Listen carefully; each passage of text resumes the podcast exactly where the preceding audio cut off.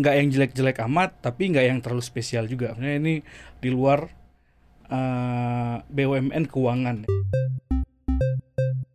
apakah masih punya mindset gitu ya untuk punya saham BUMN di portonya nih? emiten BUMN ini mereka itu apa ya apa namanya saya nggak mau eh, ngomongnya preferential treatment gitu ya Mhm. tapi se- setidaknya nafkah mereka udah dijaga gitu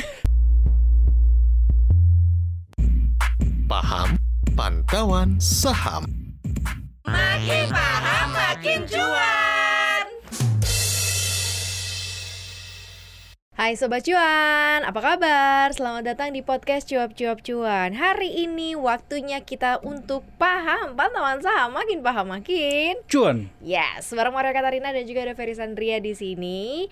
Kita mau bahas sesuatu yang membuat kamu pastinya makin paham ya Mas Fer ya. Karena kalau di paham ini kan banyak banget Sobat Cuan yang pasti udah dengerin Mau bahas apa nih soal dunia persahaman? Sebenarnya kita juga mentok ya mau bahas apa dunia persahaman. Satu, marketnya lagi asik banget Ya nggak sih ini udah berjalan lumayan lama nggak? Dua mingguan kali ya? Iya. Gini aja gitu kan flat. Terus kemudian banyak transaksinya nggak banyak. Akhirnya kita coba nih untuk ingetin ke sobat cuan bahwa banyak banget saham-saham yang perlu kamu kenal sebelum kamu pilih menjadi saham di portofolio saham kamu pastinya. Nah kita bahas soal masalah BUMN stock. Banyak gak sih BUMN stock di bursa kita? Kan ini kalau nggak salah emitennya 800an ya? Ada nggak sih sampai misalnya 20 persennya gitu BUMN wah nggak nyampe. Nggak nyampe ya?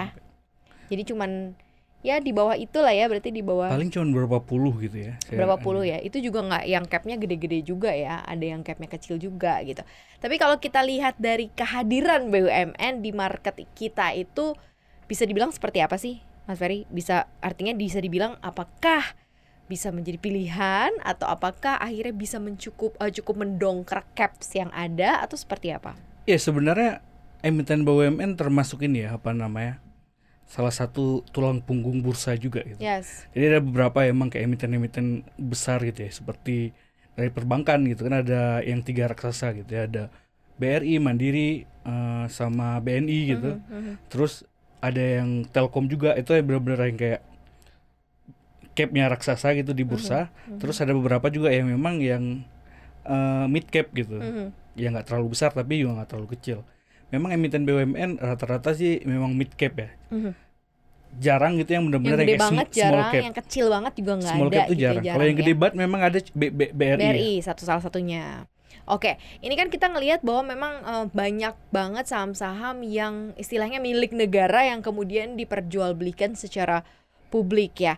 Kalau kita lihat dari attention masyarakat sendiri, artinya masyarakat Indonesia atau para investor saham lumayan memasukkan ini ke dalam wish eh, wishlist portofolionya nggak sih yang lo lihat mas? Artinya kalau mau aman ya pilih aja saham BUMN. Masih berlaku nggak sih sampai sekarang?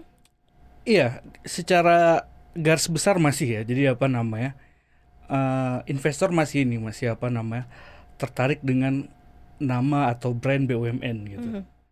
Dan itu sebenarnya juga terlihat dari ini ya, dari kinerja perusahaan dan kinerja sahamnya yang sebenarnya ya for the most part ya. Mhm. nggak yang jelek-jelek amat tapi nggak yang terlalu spesial juga Maksudnya ini di luar eh, BUMN keuangan ya BUMN Mhm, perbankan yang memang eh, beberapa tahun terakhir ini mulai nih mulai catch up gitu Mhm. jadi yang kinerjanya mulai yang berlomba-lomba begitu Apalagi ada beberapa yang rencana juga mau IPO ya anak usaha anak usaha.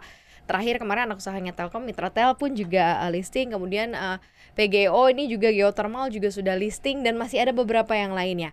Nah sekarang kita lihat uh, plus minusnya dulu yang udah listing nih. Mereka-mereka yang kemudian udah uh, ada di bursa dan mendapat uh, respon oleh market. Kalau yang lu lihat kayak gimana sih dari mungkin sisi leverage terhadap uh, hutangnya, uh, kinerja, uh, dividen, apakah memang selalu rutin gitu ya? Lo ngeliatnya gimana Mas Far? jadi sebenarnya saham-saham yang baru-baru ini ya khususnya Hmm. yang saham emiten BUMN yang baru-baru ini eh, ditawarkan ke publik itu Hmm. sebenarnya secara kinerja eh, bagus semua jadi maksudnya kayak gak yang terlalu mengkilap tapi kayak oke ini Mhm. memang layak buat eh, ditawarkan kepada publik gitu nah tapi memang salah satu permasalahannya eh, harga yang ditawarkan itu udah nggak murah lagi gitu. Biasanya kan kalau yang saham-saham Ini yang baru IPO berarti ya? Untuk yang baru IPO Iya. atau yang baru mau IPO nih? untuk yang eh, baru-baru ini IPO gitu. Baru-baru ini IPO, eh, oke. Mitratel sama PGO. PGU gitu.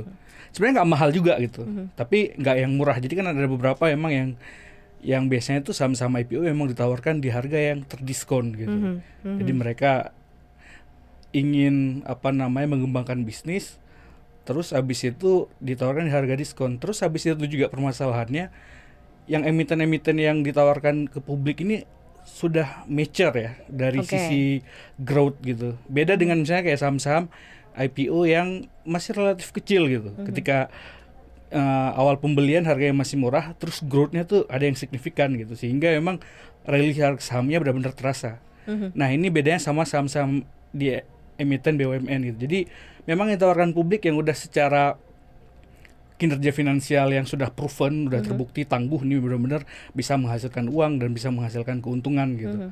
Tapi untuk growth ke depannya eh sudah tidak sebesar yang emiten-emiten kecil bisa ditawarkan. Jadi mereka Oke. ya memang dana yang dikumpulkan juga jumbo-jumbo ya. Mhm, Yang dana PGO sendiri yang adalah dana terbesar setelah Mitratel gitu. Oke. Jadi de- setelah Mitratel itu yang terbesar selanjutnya di PGO ini. Tadi lo bilang kalau rata-rata mereka listing itu sudah mature. Kan kalau kita tahu ya ada urutan-urutan emiten yang listing misalnya kayak dia newbie gitu. Jadi benar-benar baru mencari arah pasarnya. Growth berarti potensinya besar nih biasanya diincar nih karena potensi kenaikannya upside potensial harganya masih tinggi.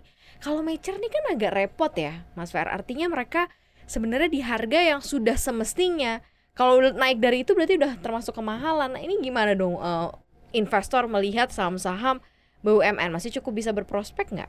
Iya, sebenarnya mature itu belum eh, nggak berarti nggak ada ruang pertumbuhan ya. Cuman Mhm. memang misalnya mereka itu udah udah udah sampai di posisi wah, udah cukup gitu. Ini kinerja keuangan tahunan kayak kenaikan 5% atau 10% itu udah cukup gitu yang terus-menerus dengan perbaikan gitu. Mhm. Tapi emang ada beberapa yang apa namanya yang di bisnis yang relatif ini ya relatif eh, ketat gitu persaingannya. Ya. Oke. Contoh seperti Bukan kayak hanya pemain di BUMN aja, tapi ada pemain swasta juga di dalam situ gitu. Iya. Berebut kuenya termasuk lumayan eh, ketat persaingan gitu ya. ya seperti misalnya contohnya Mitratel, Mitratel, gitu ya. yes. yang di emiten menara kan udah lumayan ini ya Mhm, apa mhm, namanya banyak gitu. Ada eh, Tebik gitu, Mhm, dia yang punya Ada Tower juga. ada Tower yang Mhm, punyanya mhm. Jarum gitu.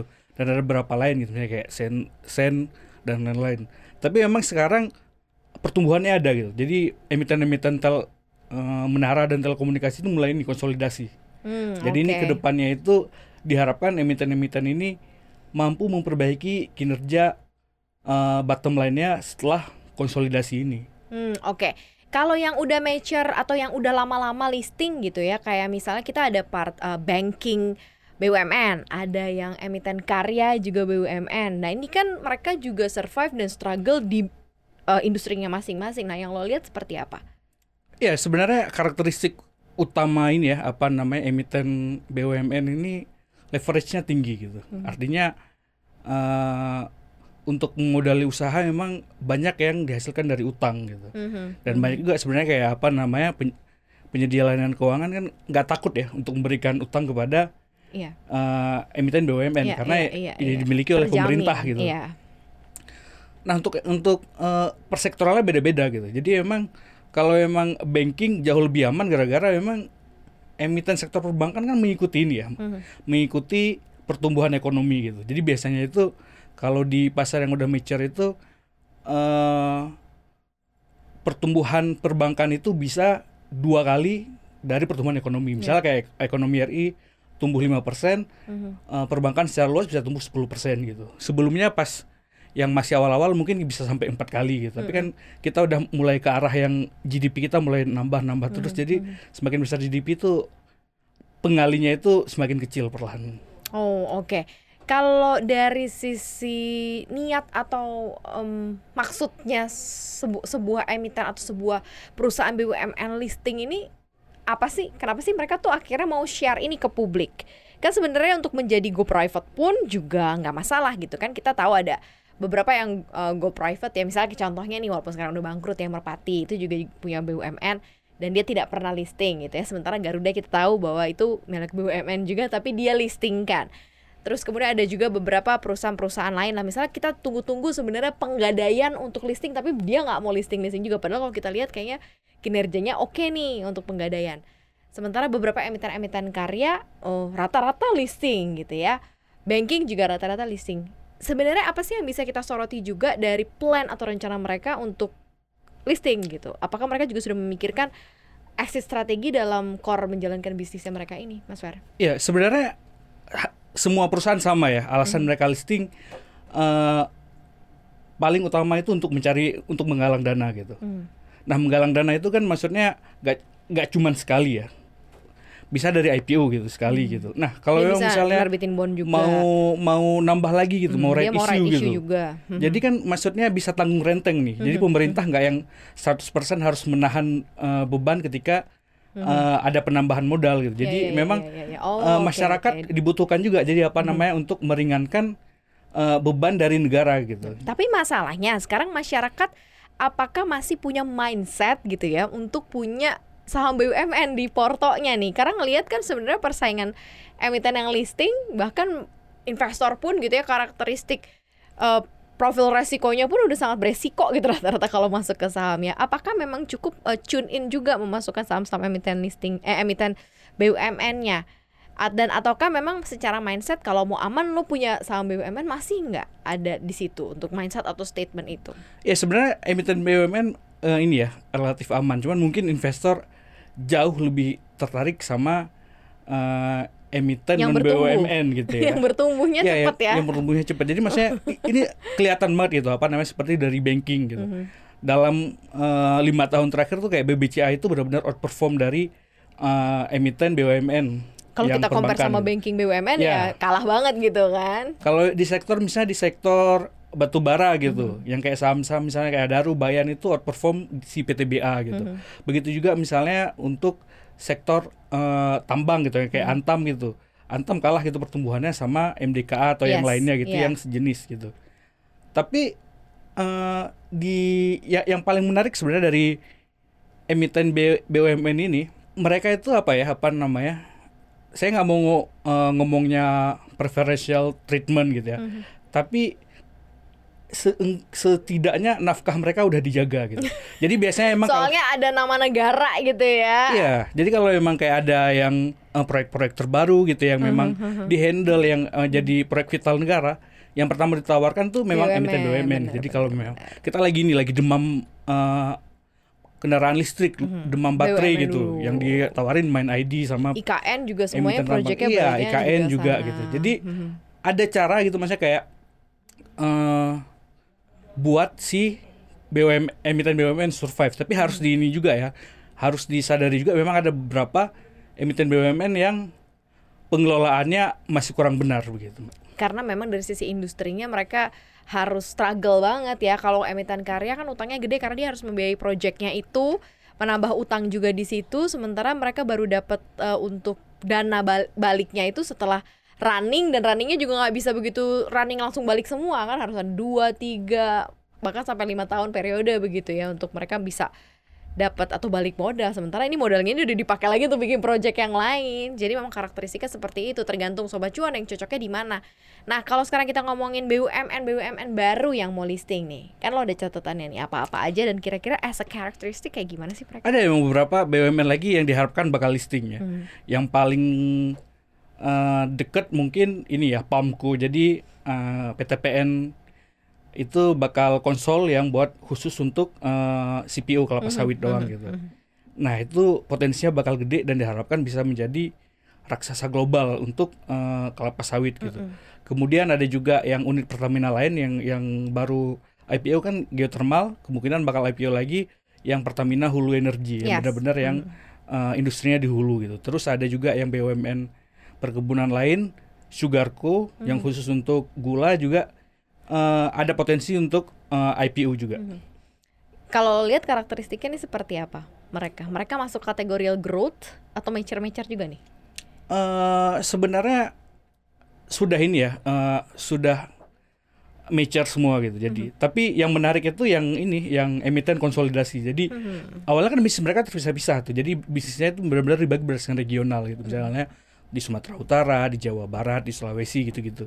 Nah, sekarang tuh dikonsol gitu. Jadi maksudnya kemungkinan itu mereka bisa lebih kuat itu jauh lebih besar gitu. Jadi Oke. sebelumnya kan terbagi-bagi nih. Jadi regional Jawa Barat eh, ini kinerjanya biasa aja, tapi kayak eh, gara-gara ada satu yang bagus, satu yang jelek, jadinya biasa aja gitu. Nah, kalau emang ini dikonsol semua, apa namanya CPO, kemungkinan mereka besar itu jauh lebih eh, gede potensinya. Jadi sangat menarik sebenarnya untuk yang apa namanya untuk konsolidasi bisnis ini.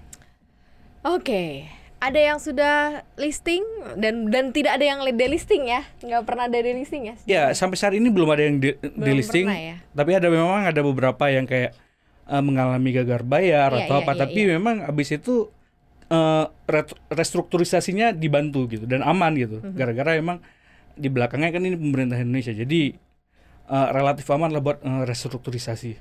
Nah, itu tuh Sobat Cuan. Jadi kamu udah kenal belum nih kira-kira emiten-emiten apa yang menjadi pilihan kamu dan kamu sudah eh, masukkan itu menjadi portofolio. Jadi emang harus tahu dulu mereka itu siapa dan bagaimana sebenarnya di market kita. Dan respon dari investor juga penting sih untuk lajunya dari saham-saham ini khususnya untuk eh, part BUMN ya. Thank you banget Sobat Cuan udah dengerin kita hari ini. Jangan lupa dengerin konten podcast kita lainnya Di Apple Podcast, Google Podcast, Spotify, dan juga Anchor. Follow aku di Instagram kita di @cuap underscore cuan Dan subscribe YouTube channel kita di cuap cuap cuan Di like, di share, dan juga di komen Sobat Cuan. Thank you banget udah selalu dengerin kita dan support kita. Maria pamit dan juga Mas Ferry pamit. Bye-bye